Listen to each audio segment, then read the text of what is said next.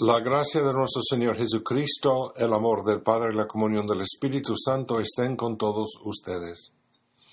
Hoy es el sexto domingo del tiempo ordinario. Este es Padre Stephen Reynolds, el párroco de la Iglesia Católica de St. Elizabeth Seton en Houston, Texas. San Ignacio de Loyola, el fundador de la Orden de los Jesuitas, adoptó una lema para mayor gloria de Dios, en latín, an majorum de gloria a menudo abreviado AMDG. Me manijo que este lema vino de San Pablo, específicamente de la primera carta a los Corintios, que es la segunda lectura de la misa de este domingo. En 1 Corintios capítulo 10, versículo 31 hasta capítulo 11, versículo 1, San Pablo escribe, escribe, Hermanos, todo lo que hagan ustedes, sea comer o beber o, cualquier otra cosa, háganlo todo para gloria de Dios. No de motivo de escándalo ni a los judíos, ni a los judíos, ni a los paganos, ni a la comunidad cristiana. Por mi parte, yo procuro dar gusto a todos en todo, sin buscar mi propio interés, sino el de los demás, para que se salven. Sean pues imitadores míos, como yo soy, lo soy de Cristo.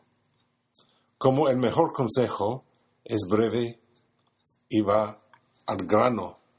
Háganlo todo para la gloria de Dios.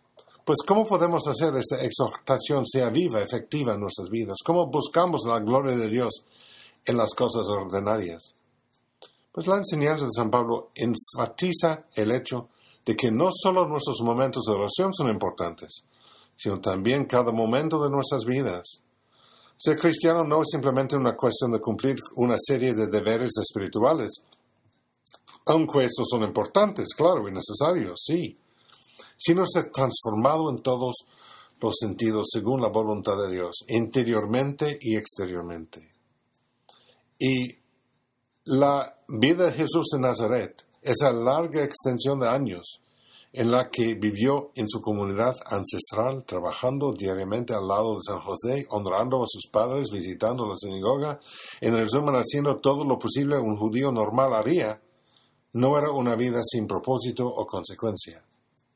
Lo que hace nuestra vida sea trascendente no son simplemente las cosas que hacemos, sino la forma en que las hacemos. Claramente, el contenido concreto de nuestras vidas debe ser algo bueno en sí mismo. No podemos ofrecer a Dios actos de pecado deliberado o infidelidad o rebelión. Pero podemos y debemos ofrecer las cosas normales que llenan nuestra vida, trabajo, familia y también momentos de descanso.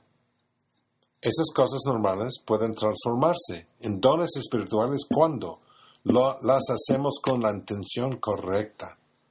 Eso significa que animamos esas cosas con virtud, generosidad y especialmente con caridad.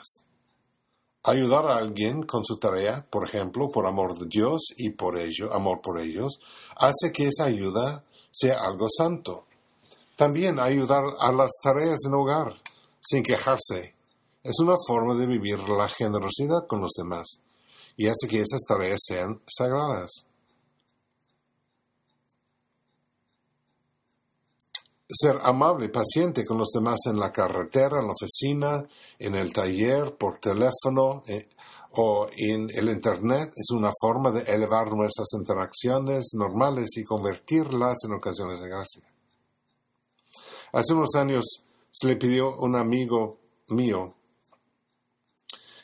que diera un discurso de graduación a un grupo de estudiantes de secundaria.